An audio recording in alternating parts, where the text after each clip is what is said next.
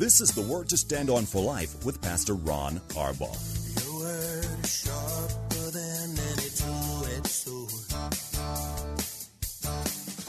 And it cuts deep into my heart. The Word to Stand On for Life is a radio ministry of Calvary Chapel in San Antonio. A live call in show here to help you answer your questions about the Bible and how to apply the Word to your daily life. For more information on Calvary Chapel, visit our website, calvarysa.com. Get your Bible questions ready and call in now to 210 340 9585. It's the Word to Stand On for Life with Pastor Ron Arbaugh.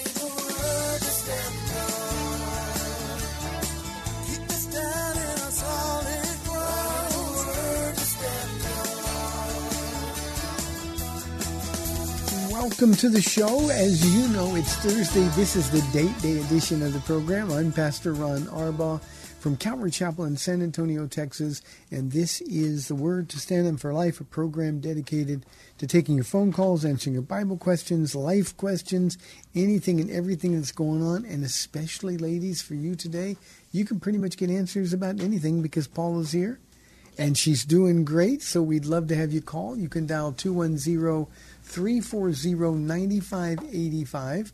If you're outside the local San Antonio area, you can call toll free at 877 630 KSLR. Numerically, that's 630 5757. You can email questions to us by emailing questions at calvarysa.com or you can use our free Calvary Chapel of San Antonio mobile app. And if you are driving in your car, the safest way to call is to use the free KSLR mobile app. Just hit the call now banner at the top of the screen and you will be connected directly to our studio producer. Paula, welcome to the show. Thank you. I have something to say to you. What? Happy anniversary. Number 49. Yeah, we've been together 51 and a half years 51 and a half years uh, on Monday. on Monday. Okay, and, and married 49 today. Yes. What do you remember about that Saturday? It was a Saturday that we got married. Okay, yeah. I remember, I think we called a few people because we were planning on having a wedding, but then it, all those details just kind of, it didn't work out. And so I think we called everybody that day, that Saturday, kind of like at around noon. Okay, we're getting married today at four o'clock. Hope you can make it. and I remember it was in a in a a huge church, and six of our family members. Well, let me say, your family members showed up, and uh, yeah, I, I- had made my dress and made your tie. Um, we were pitiful, but we we got married. It Now, was- you were pregnant Yep, and barely showing barely. at that point, Uh-huh. But it was just, we knew the right thing to do. Now, neither one of us were believers, That's right. and we knew the right thing to do. We got a baby coming. We got to be married, got to give a mom and a dad. Mm-hmm. You know, I wonder sometimes, Paula, why people don't think like that now. They do. It's just a matter of denying that. It's like, you know, I, I know I have a conscience because we all know what's right and what's wrong because the Holy Spirit, whether you're saved or not, which we were not, the Holy Spirit's there knocking on your door saying, you know the right thing to do. You know the right thing to do. And so, you know you've been living wrong. And though, for me, I had like kind of excuses. I had been abandoned by my mom and I tried to live with one of my cousins and and she had revolving boyfriends and you know that was not comfortable. Now what do I do? Where do I go? You know? I, I remember the thought process because we talked about it. Well, well you know, Paul, and, and at this time we were living together in an apartment when we got married. Yeah. But but to get to that place, it was well, you know, we're we love each other. We're going to get married. You don't have a place to stay, so so this is the right thing to do. And we tried to convince ourselves. Mm-hmm. Yeah. But the truth is, we just wanted to do that. Yeah. And, Yeah. and and we did it anyway. But then when when Ronnie's pregnancy came along, um, it was just we just knew that that he needed a mom and a dad, a husband and a wife. Yep. Two that were committed one to each other that would be committed to him. Yeah.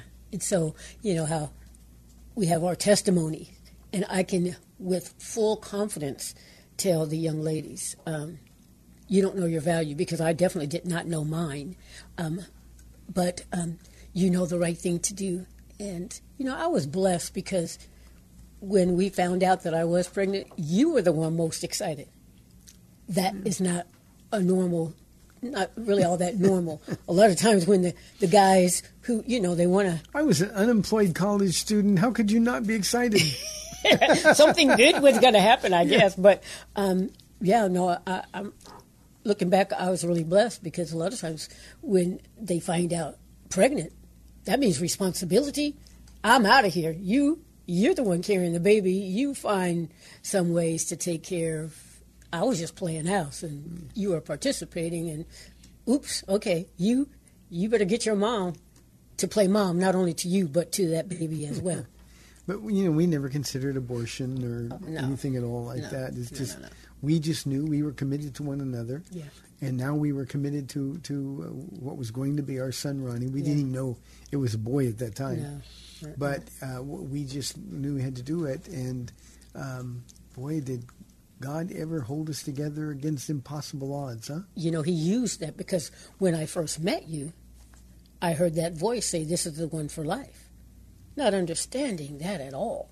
Um, but yeah, you're the one for life. And we tried to mess it up several times. And even getting pregnant with Ronnie was one of those things that kept us together. So yeah, it's a good day. Even though you're leaving me. God uses even the bad things to accomplish His His good. Huh? Yeah. I told you this morning.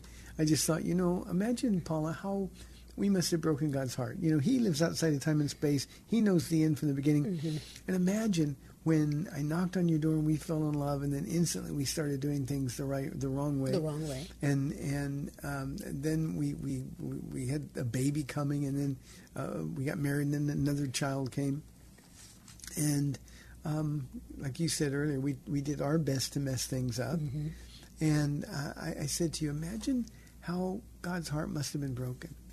And then He would look at us and say, "Well, oh well, I've got plans for these kids." Yeah, yeah. Because Acts seventeen twenty six, he saw that as well, where we're going to be in a situation, or you know, where I'm crying out, "Where's the love?"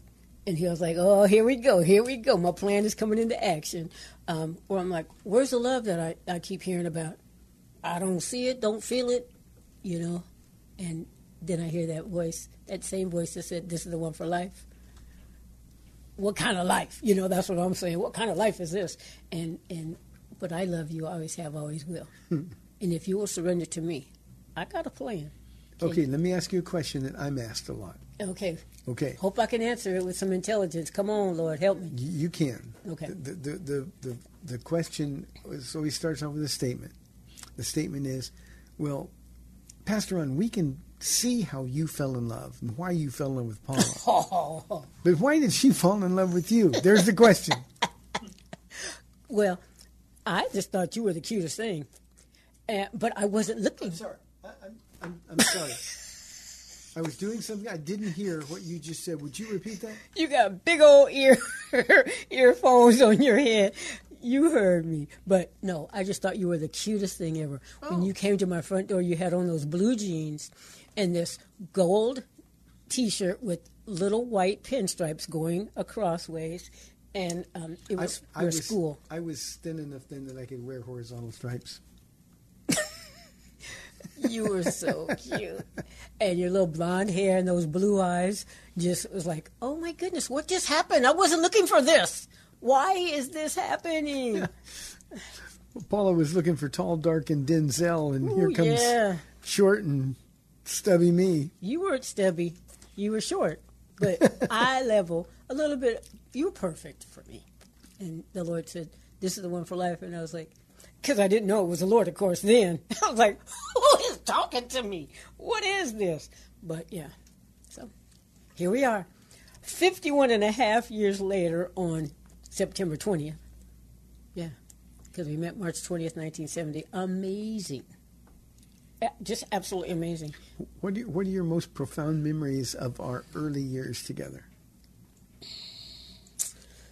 Well, let me see. Our most, my most profound. I don't. I have. I don't know. My most profound. They've all been kind of. Well, I shared yesterday about the, our, our our first real date out of outside your house Yeah. was at Newport Beach the day Uh-huh. after Mar- on on March twenty first, And then um, um, I said spoke yesterday about about you singing, Yeah. and me thinking, this girl's an angel. She's beautiful. She's hot, and and now she can sing. My uh, goodness, what else is there? Yeah. Yeah. So, do you have uh, any of those kind of memories of me? I was so thankful when I saw that the elderly gentleman with the with the plaid Oh. shorts. You know, even though I thought it was cute, I'm, I was thinking in my head, you know, as cute as they are, you know, I wanted us to grow old together, but that you will never. You'll never wear those plaid shorts up to right up under your chest and those the knee high dark socks with sandals. It's not happening. but that we would grow old together. I remember saying that and, and thinking, um, in the early days, I really believe that I asked you to marry me with one of my little cousins, you know, kind of sitting in between us or something. Uh, That that seems like I asked you. How weird is that, huh? That's just so backwards. Yeah, I don't remember some of the stuff you remember, Yeah. so I can't Mhm. tell you. Yeah. Another question I asked you this morning. I said, you know, Paula, if if if those forty nine years ago, Yeah. or fifty one years ago, Mhm. if somebody would have shown me a picture of what you look like on September sixteenth, twenty twenty one, and said, okay, this is what you're going to get. That's what you're in for the long haul. What do you think about that? I would have said, ooh, let's get married quicker. I mean, this girl is beautiful. Let's get married even quicker. Mm-hmm. Okay, what would you think? I would say, okay. what did you want me to say? Ooh, yeah. Well, I, well, I was hoping you'd be a little more excited than that, but that's okay. I'll take okay. You can't take it back now. We're married. yeah. Would you say, I'm stuck with you? You're stuck. Yeah, I wouldn't have it any other way. it's okay. I'm loving it. And I love the new hairdo. So Oh. we talked about that today, too, when we looked at some old pictures. Yeah. Yeah. We, we picked up the speaker, Gino, Yeah. uh, Gino Geraci at the airport, and he had a hard time recognizing me because he remembers the Ron with the flat top. Uh-huh. And uh, so when we're looking at showing the family picture, he goes, "That's the Ron I remember." So Mm-hmm. um, um, we all change. We all change. Yeah, we all change. but not your eyes and not your lips. And the the thing I'm loving, we're changing because as we know Jesus, we're becoming more like Him and less like who we used to be. And though I fell in love with you, it was more outwardly, but I'm loving the inward one. Well, now, why would you fall in love with me outwardly? Because you were cute. Cute, you- yeah, you're cute. And the, another thing that there's a couple of things that really keep me attracted to you um, is you're a neat, clean guy. I absolutely love that. I don't have to worry about picking up clothes after you. Um, we don't have dirty dishes in the sink. Um, What's the one thing you you say about me the most? you always smell so good. oh my goodness. Yeah, so don't mess with the baby powder and the old spice combination. Just don't that I love that you're a neat, clean guy and you smell good. Ivory soap. Yeah. And and you take care of your, your feet, fingernails. I mean, just perfect for me. So and and you're the style king. I always tell her people ask me now, uh, did you dress yourself or do you buy Pastor Ron's clothes and stuff? I'm like, oh no, and that's men and women who are asking me. I was like, no, he's the style king. hmm So if ever I look halfway decent, it's just because he dressed me. 340-9585 if you have any questions about anything at all 340-9585 um, paula you said that i'm ditching you. We're going to our men's retreat uh, that starts in and we actually kick off at 8 o'clock tonight. Yeah, the guys start at 4:30 for registration in about 14 minutes if they can get there. yeah. Yeah we were just told everybody can pray please. We were just told that highway 281 just north of johnson city is completely shut down because of a major accident. And and uh, some of our guys were calling and texting uh, about how difficult it was and trying to find alternate routes. And once you get out there, there isn't much in the way of an alternate route. The good thing is, once you get to Johnson City, it's not much farther to go to Camp Buckner where we're going. Okay. Lord, just please keep our guys safe. Please keep them safe, Lord. We have a Okay. Phone call. We've got a phone call here. Got Harold on line one from San Antonio. Harold, thanks for calling. You're on the air. Hello, Pastor Ron uh, and Paula. Har- I'm off today, Hi, so Harold. I had a chance to call before. Hi, before the uh, 4:30 deal. Yeah, hi. Oh, and I do have my socks on. I don't know if I can. I don't know if I'm that clean or not. But there's a couple of things I wanted to ask, or just one thing I wanted to ask, and something else I I observed over the last few weeks about some callers or about some uh, texts or something like that. Questions. Uh, the one of the things in the old days, like in the 80s, it used to be like, for instance, brother Bob, brother, say, brother Ron, and it seems like now it's all pastor this and pastor Kemp and pastor so and so. That's just one little thing I've noticed different. And uh, I was going to say that I that you've had a few callers uh, that had said, you know, they're angry with the church, they're mad at the church, and this and that and the other. And you know, quite frankly, you know, we went through that about 1985 for almost 20 years. Did not open the Bible. I'm not saying I was mad at the world, but I just missed out on it. And one of the things that I just want, it, it, it's a self thought because I don't know what the people are thinking when they're upset. But in your case, you, they have a pastor that will answer questions and take questions and take calls while he's not even at church or while he's not pastoring. And I just was curious. I don't know how I would ever find out. These people that are so upset, are they not getting through to their pastor, or is their pastor not getting through to them? Will they not listen to a question at maybe as they go by, or they try to talk? I know back in the '80s, uh, it was like that. I had a question about uh, Ezekiel. I had a question about this and that, and the church was um, uh, Wasatch Avenue Baptist Church, and that was way back in the old days. My grandmother used to go there. So anyway, th- that was my thoughts. And these people, these nice people that are being angry, I, I, I promise. You know, if you read your Bible, if you even if you open it and somebody walks in the room or you're at work, at least you got it open. Maybe an hour later you'll have a chance to go back. But if you don't start with that book open, it ain't never going to get open. So anyway, this is a little bit different because I'm Wow. sitting home at my desk and I'm a little more calm. So I'll let you run and listen to the rest. Okay?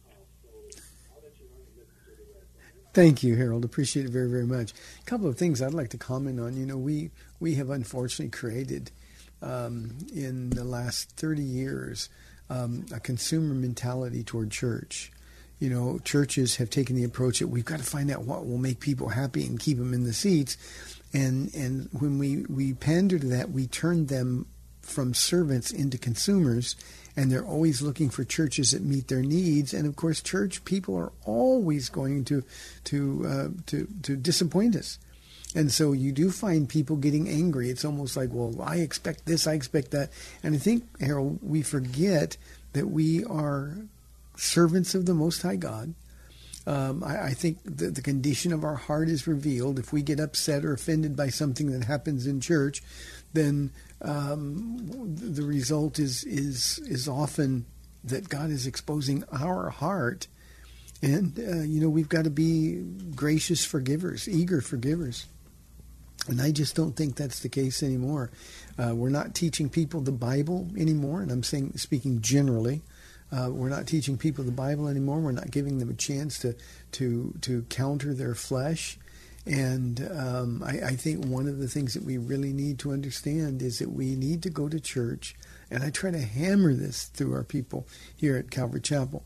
Um, every day, our, our ministry is to serve somebody else. It's not about us, ever. And if we understand that, then we can't be disappointed. And God is always pleased. And I think sometimes, as the Lord reveals the true condition of our heart, uh, we don't like what we see. And I think unless we're teaching the Word, um, line upon line, precept upon precept, uh, we're not instructing people how to deal with their flesh. And flesh is insatiable in its appetite. Harold, thank you very, very much. I appreciate the comments a lot. Do you have anything you want to add before we go to another phone call? You know, I, I've heard of some churches, they have pulpit pastors where they just come in the back door, teach, and then leave back out that same door without interacting with Yeah, the that- people at all. Yeah, that's actually the megachurch model. Oh wow. We, we create celebrities, and those people are, are distant and untouchable. And that is the farthest thing from a biblical concept of a, of a pastor. Yeah. In fact, we um, we've had a couple of pastors come and stay at our home, and um, they wanted to know um, how and why we did things the way we did because they had been told um, in their upbringing as becoming pastor and pastor's wife not to interact with the people of the church, and that was just something that you and I we never could understand. In fact, I got a, a card in the mail today um, because I, a few weeks ago I asked for pictures to go on the prayer wall. And today, thank you, Miss Margaret and Natalie. I received your picture in the mail today, and you guys are beautiful. But we want to be involved in the people's lives so that we can have credibility with them to say, um, you know, I love you but I'm watching your life, and um, it's not matching up with what God's word says. I'm not saying that about you, Margaret and Natalie, but I'm just saying that we are part of their lives. Gives us, like mom and dad, look, we want we want better for you, and so if we're untouchable, we don't really care about the people, and the Lord has put us. Um, like Paul, I'm willing to spend and be spent, which is what you've been saying quite a bit here lately. And I, I think that's what's created this celebrity preacher culture. And, and it really elevates one person over another, and that is also contradictory to what the Bible teaches. Yeah. Thank you, Harold. I appreciate it very, very much. We've had Mike Holding on line two. Mike, thank you for your patience. You were on the air. Yes, thank you for giving me a chance to try to get this cleared up. Uh, I have a question about uh, uh, Exodus uh, when Moses re- was returning to Egypt. Uh, Exodus chapter 4, verses 20, 25, and 26.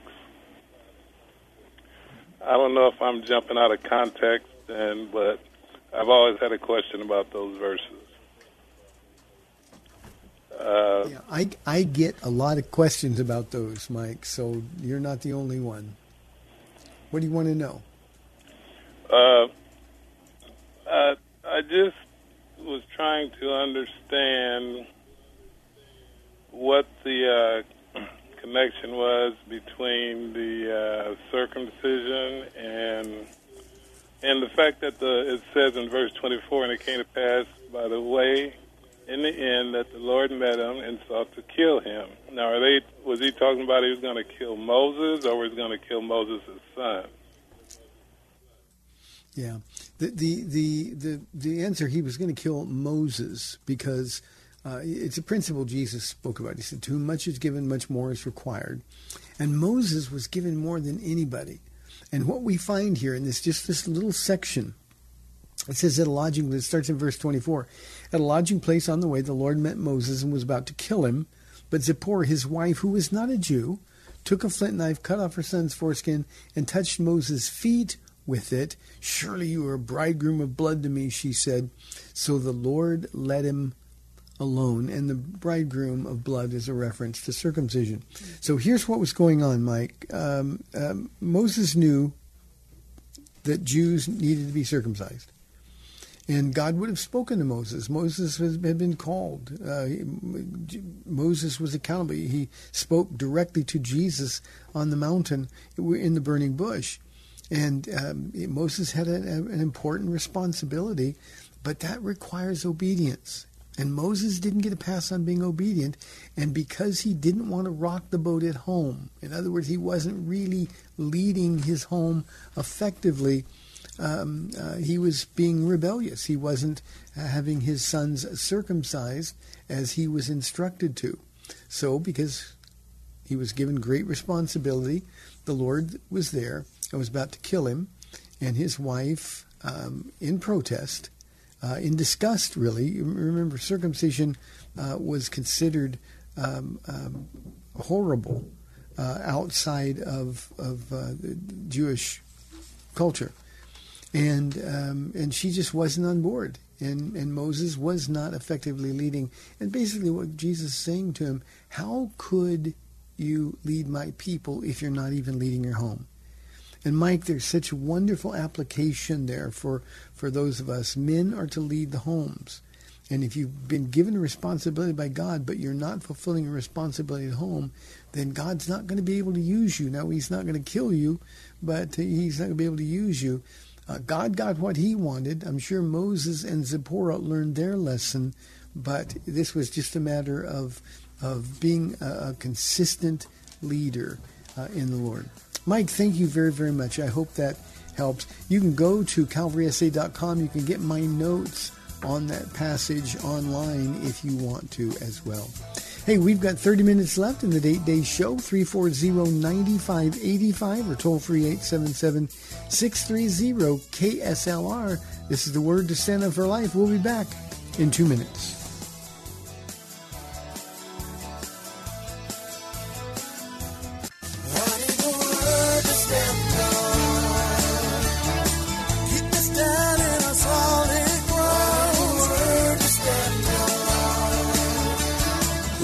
Back to the Word to Stand On for Life. We're taking your calls at 340 9585 or toll free 877 630 KSLR. Now, here's Pastor Ron Arbaugh.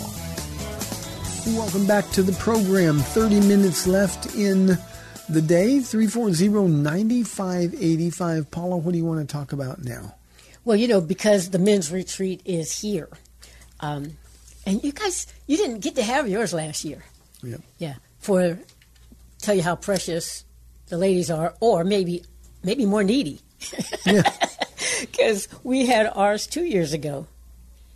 The weekend, that weekend, and then COVID broke loose, and so, and then by the time this year came around, we were just able under, you know, government okay to have our retreat again. But you guys last year didn't get to have yours. And I, really felt bad for you, but I, I kind of feel like the ladies were extra special. Anyway, so go, repent, and change. And we always pray, you know, the ladies, that when we come home, that everybody who we interact with will say, well, they are strange, a little peculiar, but boy, it can you can tell that they've been with Jesus. Well, that's the prayer for you guys. And I heard you say on the radio or at the at church one of those times, Pastor, I listen to you a lot, man. it's all good, but they kind of all, you know, I can't just decipher the days. But anyway, you said, let's not just go up there just to get away from our responsibilities or anything like that. Let's go and really meet with Jesus, that when we come home, we are truly changed people. More like Jesus, taking the responsibility, like you talked with Mike just now. Um, be like the obedient Moses, not the one who halfway did his job. Um, and so, yeah, enduring change. So we're I'm praying with Thanksgiving yeah. that. I think when we read those Old Testament passages, we sometimes forget that the penalty for violating the law was death. Mm. And Moses was the most accountable. Judgment begins at the house of God. Mm-hmm. And um, while that sounds so harsh to us, um, God was forcing their hand. You you have a choice to make, Moses. You're going to bless me, or you're going to side with your wife. Mm-hmm. And um, and and he God worked it out. So she got the she got the message. Yeah. Paula, we got Brian on line one from San Antonio. Brian, thanks for calling. You're on the air. Well, hello guys. How are y'all doing? We're doing Just well. Great.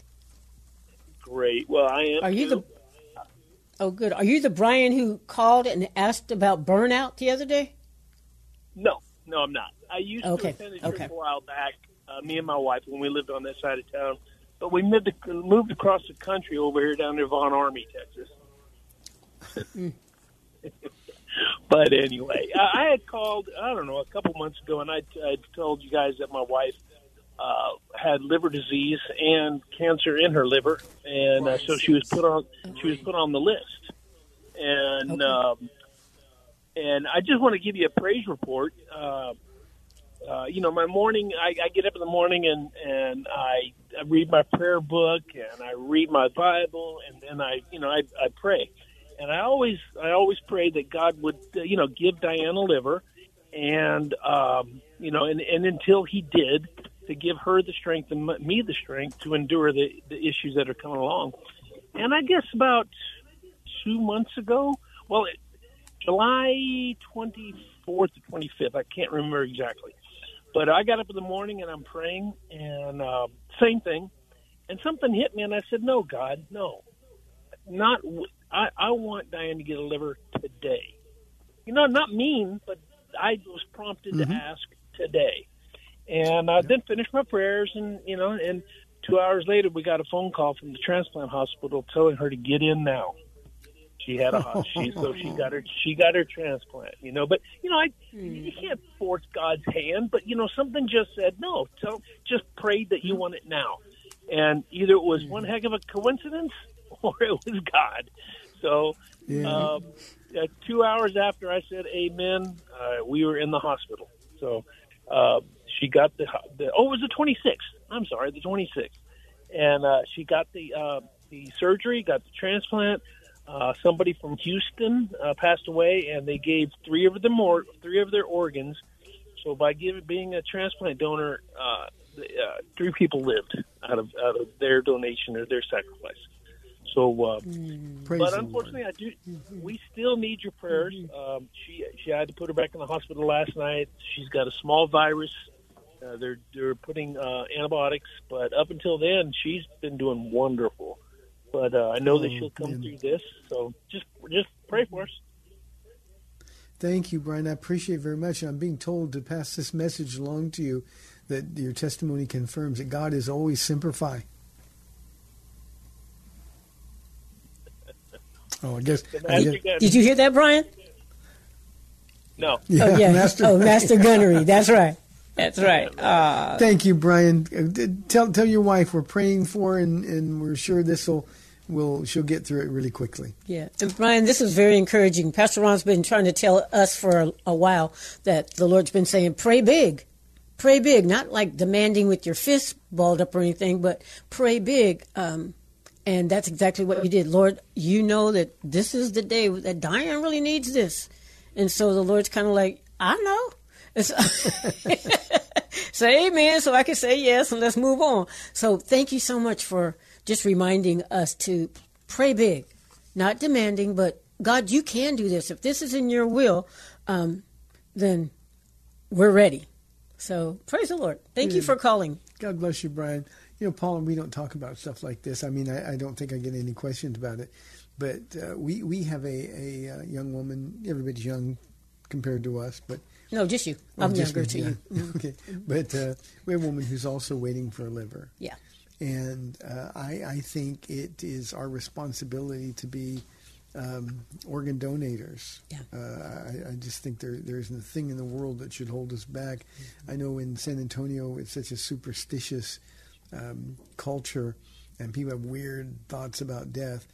But there's nothing more Christ-like that we can do than to help somebody live in our death. Yeah. And I, I just think um, um, uh, that that she now is alive Mm-hmm. and doing well because somebody was that unselfish. Unselfish.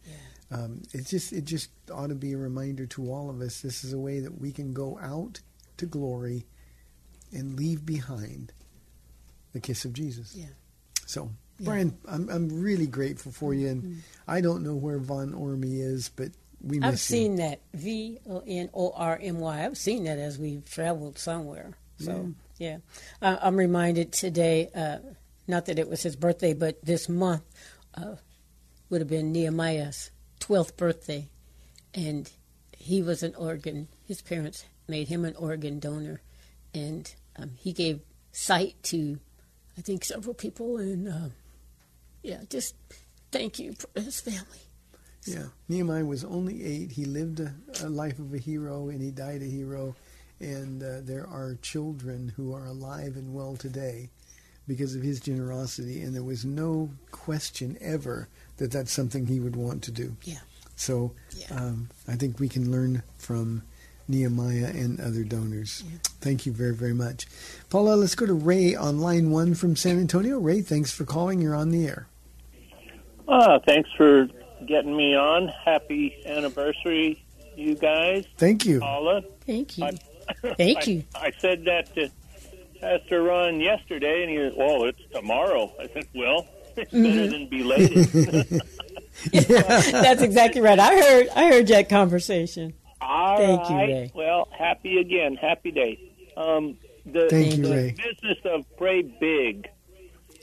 Paula, when when Mm-hmm. you were pondering, God, you're good, but you're not that good, and I, you've said that more than once. But uh, Mm-hmm. what was it that flipped the switch for you when you changed from that attitude to uh, whatever it takes, Lord?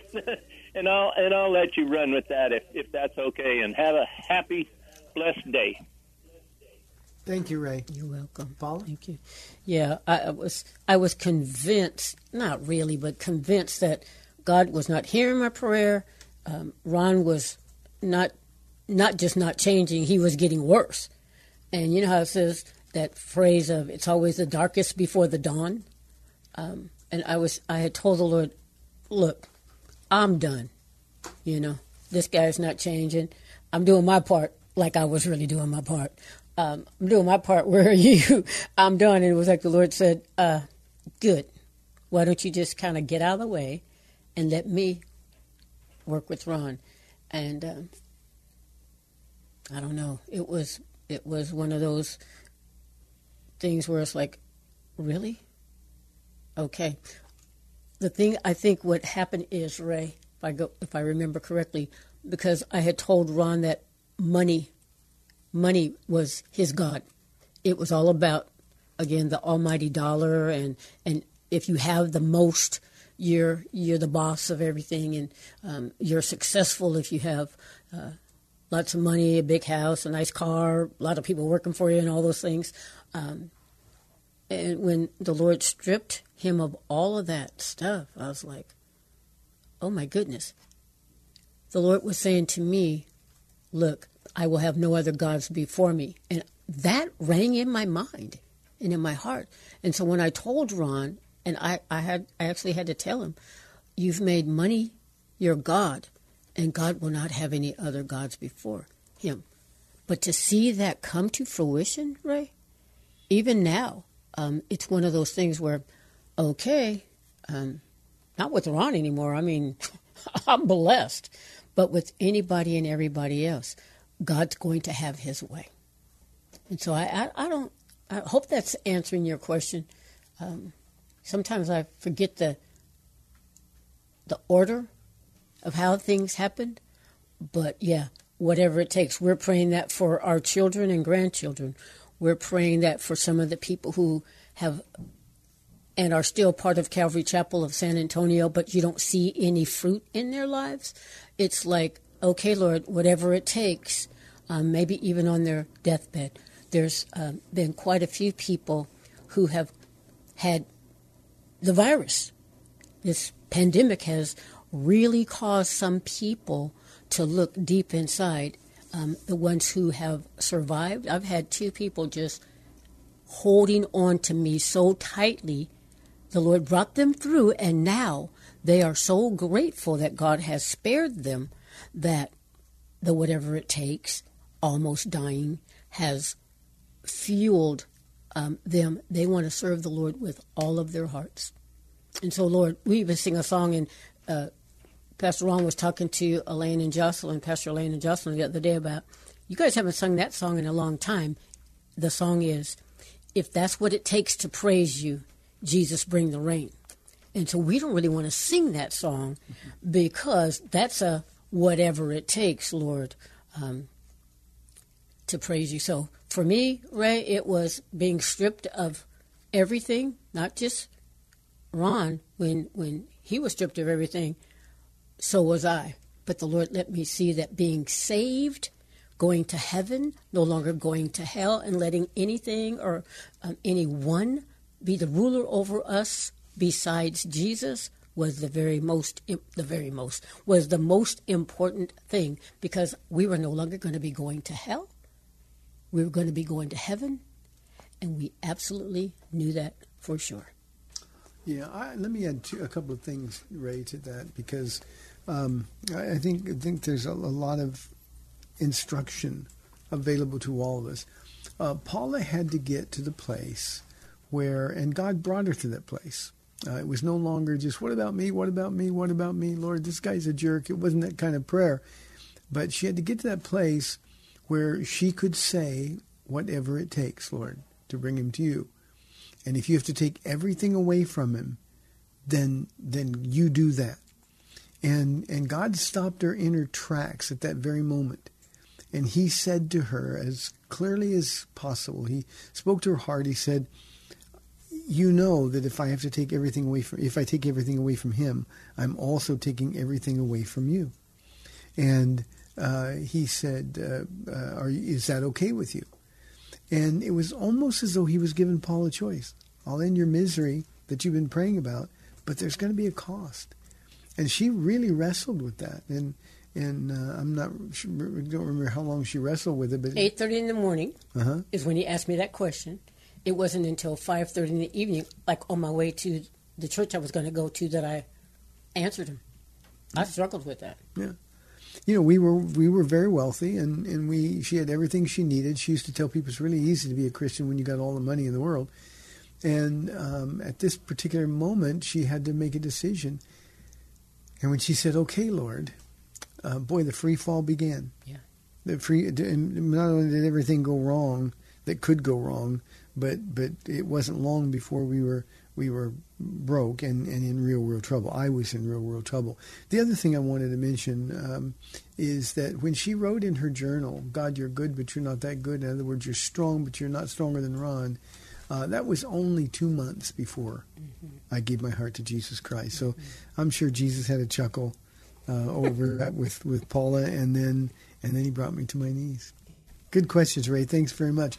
Let's go to infamous Von Ormy now and talk with Scott on line one. Scott, thanks for calling. You're on the air. Good afternoon, Pastor Ron and Paula. Uh, congratulations on your anniversary. Hi, oh Scott. no, you live out there. Thank Normally, you. you. hear me from shirts, but uh, Von Ormy is actually where I live, so I thought I would uh, let you know that. it's it's south of uh, south of San Antonio, right? Yeah. So actually, I live in the county, but uh, anyway, I just I got a chuckle out of giving you the Von Ormy. But um, question for you, Pastor Ron. I was visiting with uh, a doctor friend of mine la- about a week ago, I guess, and he was expressing to me how uh, depression is just absolutely rampant amongst our teens up to people in their 40s. I guess a lot due to this COVID um, issue that's been going on.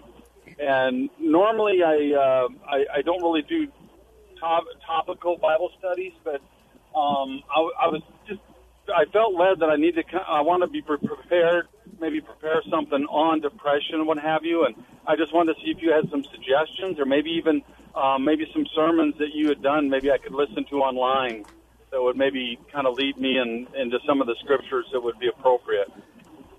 So congratulations again. God bless you yeah, both. you know, Scott, I thank you, thank you very much. Thank you. You know, Scott, if you would send me an email, questions at um, calvarysa.com.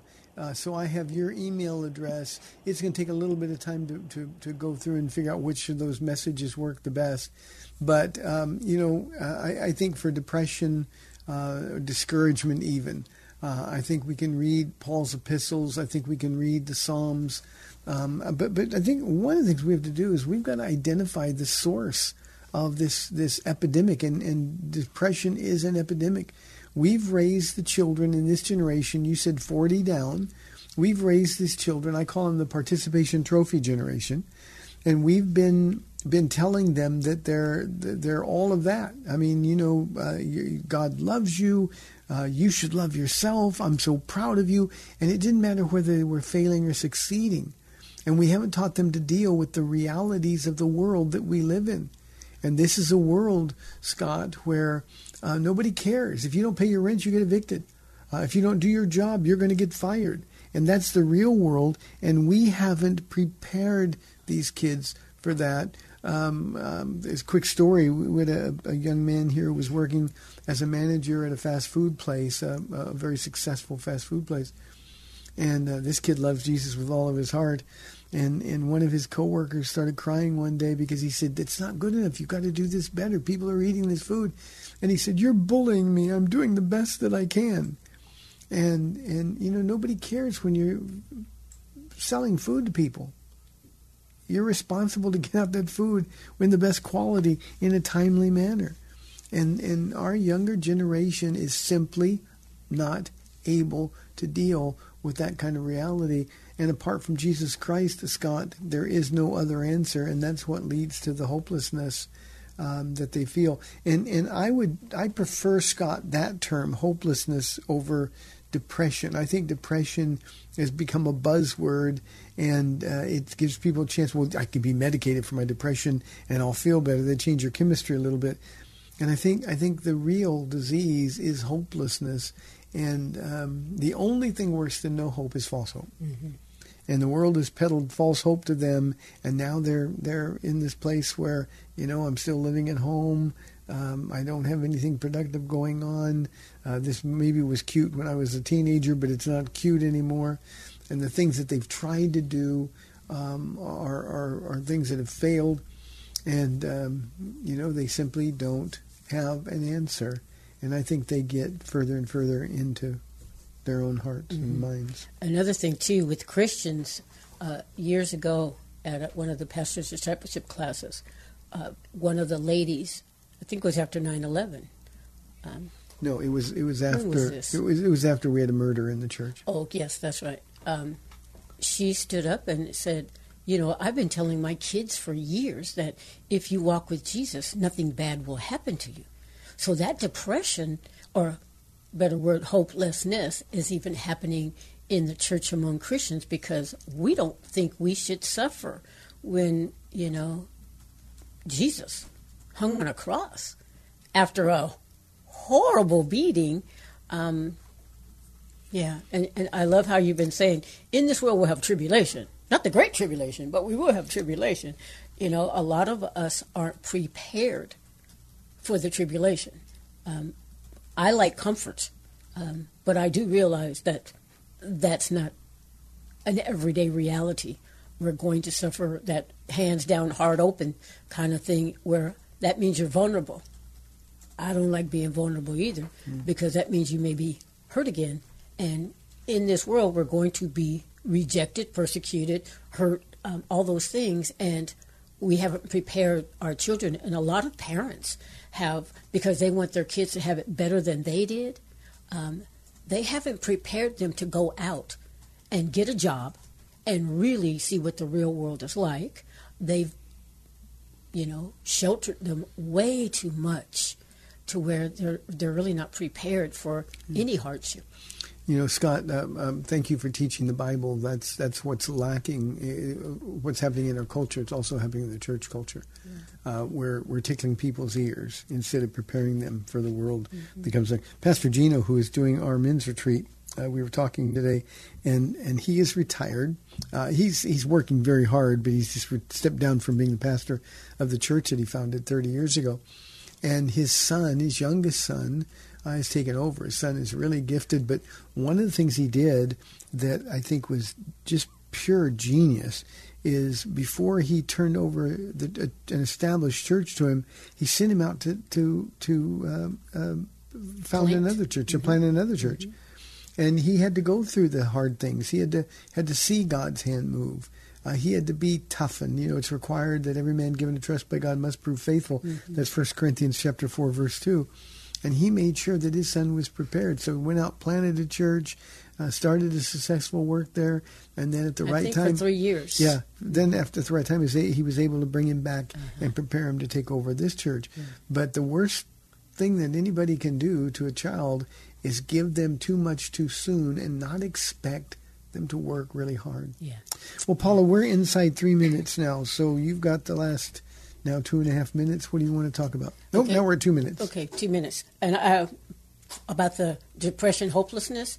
Um, in the meantime, because Psalm 40 is one of the ones that I have tagged for when you taught about depression, where it says, um, He lifted me out of the slimy pit, out of the mud and mire. So that's for you still, Scott. Um, for you guys, I'm praying travel mercies, that the roads are opened up, that you will get there. And if anybody, uh, do you guys still have room if somebody just drives out there? Uh, yeah, I got a call today. Can I come? Can I still come to the retreat? So yeah. Mm-hmm. So yeah, To Camp Buckner Camp Buckner in Burnet, Texas. Texas. Dad Burnet. That burn it. and uh, we start at 8 o'clock tonight, and we'll be uh, all day tomorrow and uh, all morning on Saturday. And we really expect the Lord to move. Yeah, We're- and if you get there late, they I think they eat brisket tomorrow night at ten o'clock. So even if you don't come today, I would I would definitely try to get there by tomorrow. So anyway, yeah, have a great time, um, and you know, I love you the way you are, but some enduring changes. Uh-huh. And while you're gone, I'm praying that in my quiet time with Jesus, He will do something with me. So For the audience, we will be broadcasting live. Pastor Gino and I will be on the air. And by the way, Pastor Gino has his own call-in radio program on a Salem station in Denver. So um, this is something he's used to doing as well. So we will be broadcasting live tomorrow at same time, and uh, we'd love to have your calls and questions there as well.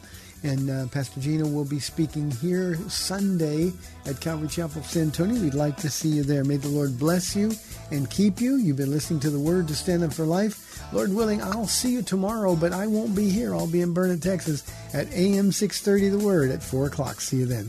bye bye.